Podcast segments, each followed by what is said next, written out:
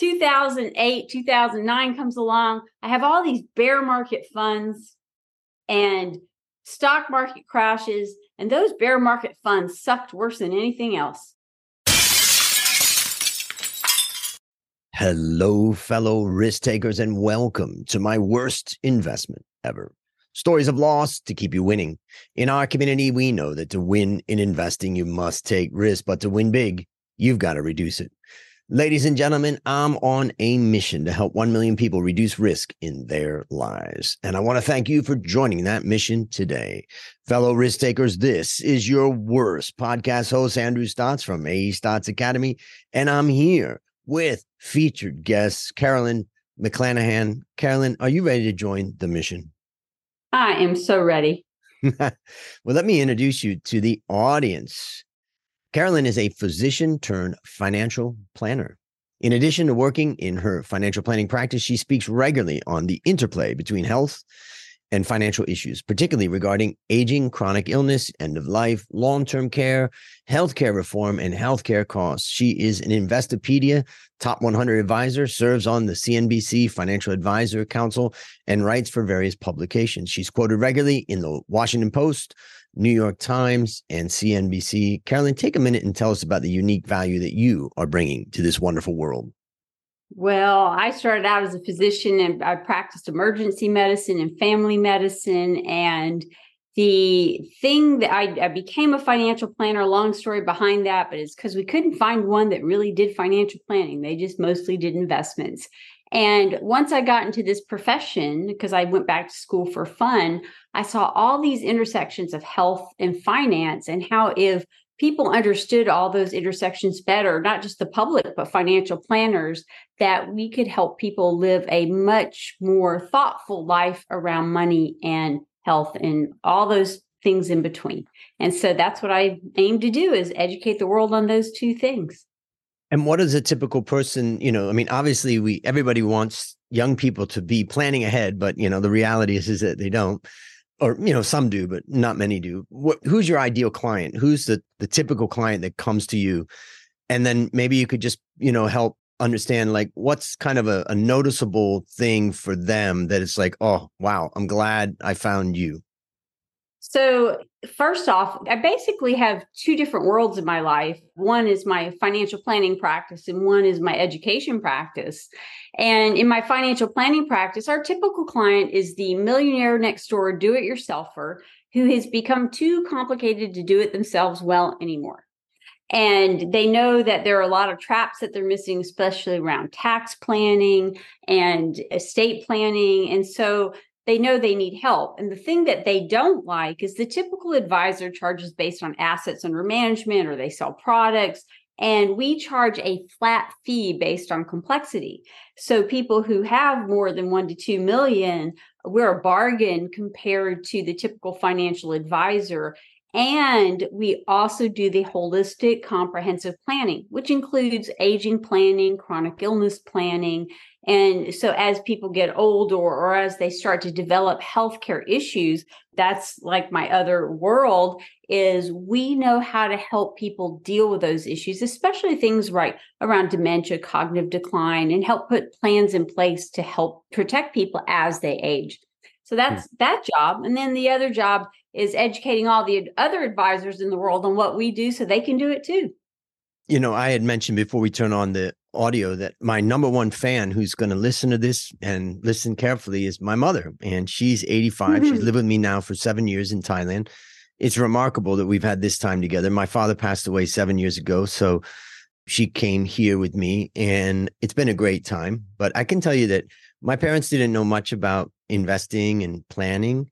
But mm-hmm. somehow mm-hmm. along the way, they did a good job. Now they found a good advisor in North Carolina where they were, and they stuck with that advisor. And that advisor did give them very good advice. Now they did charge a fee on their assets. It wasn't just a fixed fee, but they really helped my mom and dad protect their, you know, they weren't super rich, but they helped them. And then when my mom came to Thailand, you know, of course, she has healthcare, but in Thailand, you can't really use it. So it's right. cash. So we have to think, okay, cash mainly. And then you know, she's got her money that she's that that they've saved and invested over time. And so she's got that, and that's helped, you know, to support her. And then she's got, of course, me. But what I see is that for the typical person these days to get to that point, unless you're like rich, it's very hard. Like my dad worked for DuPont all of his life. He got DuPont stock at a discount price and he just loaded up on that. And he got a pension plan from DuPont and he got financial help from DuPont. And it seems like, you know, there's just not that much help in the in the companies anymore. And so I'm just curious, like, are people really prepared for their end of life or let's say retirement plus end of life? Well, you bring up a really good point in that in the 1980s is when we started to see pensions go away. And people were forced into 401k plans. And especially early on, they were forced into buying company stock in their 401k plan and only being at company stock. And Enron did that. And look what happened to everybody that worked for Enron. Mm. They all lost their whole entire life savings. So thank goodness things have changed and companies are being forced to be more of a fiduciary for their employees as far as the 401k plans. But the big problem still is people weren't taught how to save, how much money they need for their lifespan, and how to take care of that money. And it's easy to save money, but to figure out how to spend down that money is a huge challenge, especially you know tax planning is the most important thing that people can do in retirement to reduce expenditure so yeah it's you're exactly right. It's a challenge. I think people they do with what they have basically and you know especially in the united states there's so many people that are just on the edge of disaster and our healthcare system is a disastrous system right now and you know I, there some people are going to be okay and some people are going to struggle yeah, it's such a it's such a challenge and yeah. it takes a lot more than you think. My parents lived they retired and had a retirement for 22 years before my mom came here for, you know, the last 7 years. So, you know, there's it's a long time that you got to be investing and taking care of your money.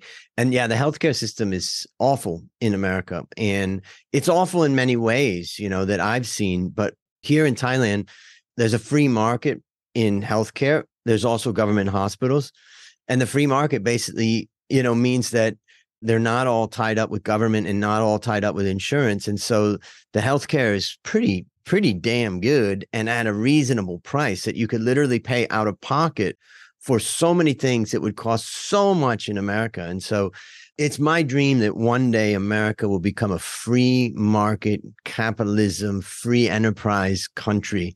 But I think that's probably just a dream and for me, that is a nightmare. Mm. I mean, we mm. need a mix of, we need competition, right? You need competition between government and private industry. Yeah. That is the best healthcare system. So we can go on all day about that, mm. but private markets do not work when you have people who are in poverty.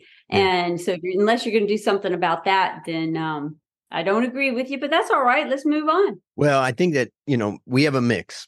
And I think you got to have a mix of private and public you know, because that I provides agree. that provides, you know, that competitive landscape. And the problem is, is that sometimes government will try to capture private sector and then all of a sudden it, it just gets it gets messy. So I just well, and that- then it's oftentimes private sector, and that's what's going on in the United States right now with Medicare. Private sector is trying to capture government, and mm. so that's where I mean, if you want to look at a great healthcare system, look at Australia. Okay, and what what is it that you think is good about Australia? Just just curious. They they have a private option and they have a public option and they compete. And at first the private option was doing better, but then they got greedy and the public option started doing better. So people started moving to the public option. So they keep each other honest. Mm. And that is the type of competition we need, not private to private, because private to private can collude too easily. Mm, mm, mm. well, let me just ask you one last thing because I know mm-hmm. for my audiences, let's say 50% are in the US and 50% are outside the US. And, mm-hmm. you know, you've got, you know, your teaching aspect that you're doing. And I think for some of my listeners, they may be interested in that. And then other ones may say, I don't really have the resources or I'm not, you know, necessarily in that ready for that. But if you were to give one or two pieces of advice to somebody that's thinking about gosh, I really even haven't even thought about all of these issues that you're an expert on. what would be Mhm. your like starting point or one or two things that you would get them thinking without overwhelming them? Well, the most important part is that most people don't ever think about losing capacity. So they think that they're going to get old and then they're going to die. And then there's this period where they aren't doing well and they and they're in denial about that. So the first thing you can do to prepare is simplify. Too many people have too much stuff floating out there. And the more simple you keep it, the easier it is to do a good job for yourself. And then the second thing is to get help early. So even if you most people want to maintain control of everything they're doing Mhm. which is natural and it gives you a sense of purpose. But as you get older make sure you have somebody else looking in behind you. So whether it's going to be a young child or a friend or you know just whoever to make sure that you're not messing up. Because if you start to face cognitive decline you think you're doing fine and you're not. And before you know it you're being taken advantage of or you're making stupid mistakes either with your investments or just your planning in general and you know so don't be cavalier when you're getting old make sure you simplify and get help early God, it's just advice that, you know, nobody wants to hear it because I don't want to think about myself going into cognitive decline. But it's men so are the worst yeah, well, they're worse about a lot of things. yeah but what I would say is that my mom is facing cognitive decline right now. And she says to me sometimes, like, I get so confused and I can't figure things out. One of the things that my parents did was they got that financial advisor, they worked with them and kept in touch. Every time that I went back to Charlotte, they set up an appointment and I went in and I met the financial advisor with my dad and we went in and talked everything. So when things started to get difficult, whether that was just health or cognitive decline, the handover was really easy. So it was simple. There was just one place. Those advisors have been through all of this stuff before. They knew how to set things up.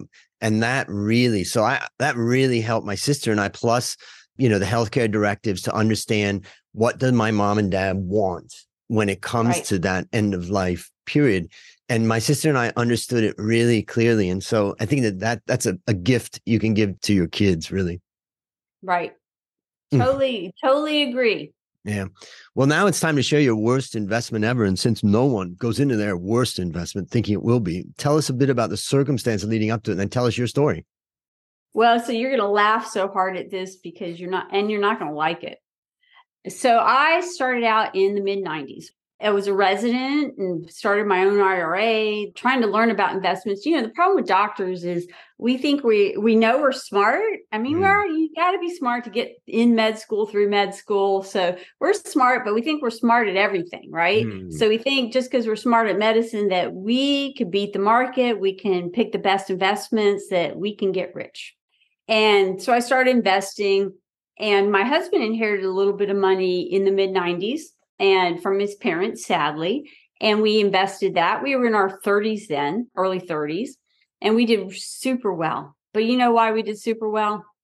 Because it was the mid 90s, Oh, 95 to 2000. We Boom. did well. He he was an engineer. He and engineers think they're smart too, just so you know. So he said, I don't want to be an engineer anymore. I want to be a track coach and a photographer. And I'm like, honey, I am not going to take care of you.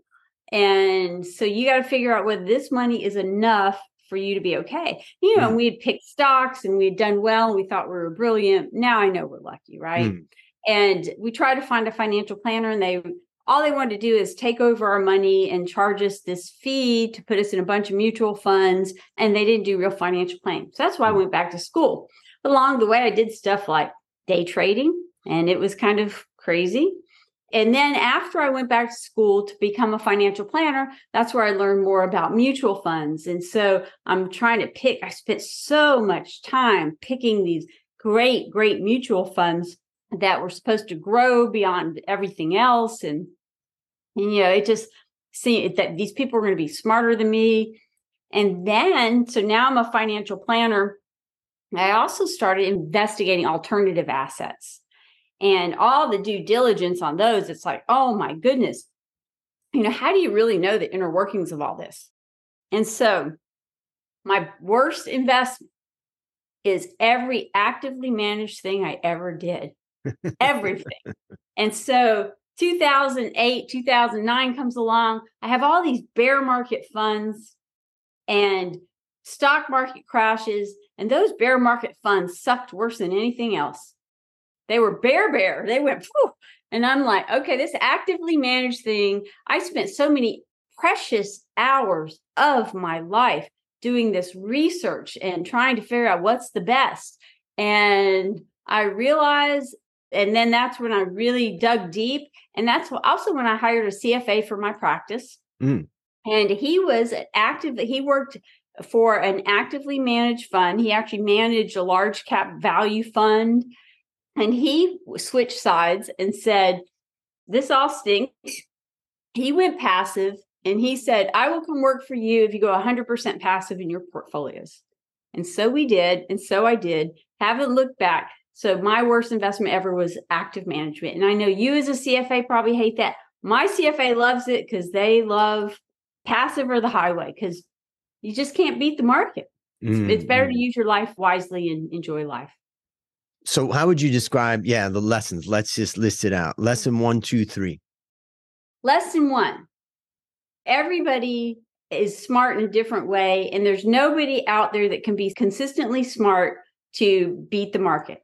Okay. You might get lucky and you might be right once or twice. I don't know if you know this, but I actually predicted COVID back in 2013. Mm. I have a big tweet out there.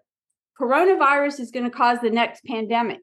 And I knew that because there were these cases of coronavirus in France and in the Middle East hmm. where mm. people died and it was horrible, but it's really hard to pass. I said, and so you had to like really get a lot of secretions. It wasn't passed through the air. I said, it just needs to make one mutation so it can be passed through aerosol. And we're going to have a poop show on our hands. And I was right, but I was what, seven years off. Right right? And that's like like trying to predict the stock market. You can't mm. predict what things are going to do. So lesson number 2, and this is where financial planning comes in, you have to know what your goals for your money are. Short-term money, you need to invest conservatively. Long-term money, you can be more aggressive with, but don't try to like pick what's going to do best because you're not going to know it. Just pick the whole basket. Mm. Uh, invest in international ETFs and domestic ETFs and just have at it. Mm. Maybe I'll share a couple of my takeaways. I mean, my I wrote a book called How to Start Building Your Wealth Investing in the Stock Market. And mm-hmm. I wrote that book for women. And in fact, I wrote that book for five women. and the five women are my five nieces. And when they graduated from high school, I went back to America and brought them each $3,000, which was the minimum to set up an account at Vanguard. And I said, here's your gift we're going to open up this account and you're going to invest passively because I knew they didn't have an interest in the stock market. And so right. my objective was at 18 to get them an account open and get them started. And for for them I would say, you know, passive is is absolutely the best way. And then as I told them, I told them, here's a fund that owns every stock in the world. Never sell it. Mm-hmm. And the reason why I said that is because, you know, if it's it's got US, it's got global, it's got different sectors and all that. You just build it up, particularly at a young age. Even if you you would say, well, it's prudent to be 10% in bonds and 90% in stocks or something. Nah, for them at 18, if your first five or 10 years you were 100% in stocks in a diversified global portfolio that would give you stock performance, that would be fine. And then get that up to 500,000 US dollars and then say, okay, now I'll do something else. But in the end, I failed, unfortunately, because I didn't, I didn't convince them strong enough to contribute every month. Ah, yeah, and so, money. Mm-hmm. Yeah, so mm-hmm. one of them actually did pretty well because she just said, I just followed what Uncle Andrew told me to do. And so when she had babysitting money or others, she contributed. And so hers grew. But for the other ones, and then what happens is that and then you get excited about the active you know thing as you said active management and next thing you know one of my nieces was telling me about some of her investments that she's making that she thought and i just thought uh, I just feel like I've failed on that. So I think the the lesson that that I take away from what you've said is it's a reminder for everyone out there. And as a professional, I mean, I've done all the academic research and read all the academic research, and it's very clear that active management is very very difficult to beat the market. And basically, you're talking about, you know, 5% of active funds probably beat the market over a long period of time. And your chances of picking those five before they consistently beat the market is, you know, tiny. And therefore, for the majority of people, just set up you know the passive and let it grow because what's more important particularly for a young person is contributing and so yep. you know if you don't contribute you know it doesn't matter whether you're active or passive you're not going to accumulate the money. So yeah that's what i would say to what you said. I'm not that disappointed with what you said. Oh good. Well i know a lot of cfas the reason you became a cfa is because you wanted to learn more so you could like figure out how to beat that stock market. Well, and if you're a CFA charter holder, you also are, you know, supposed to be continually improving.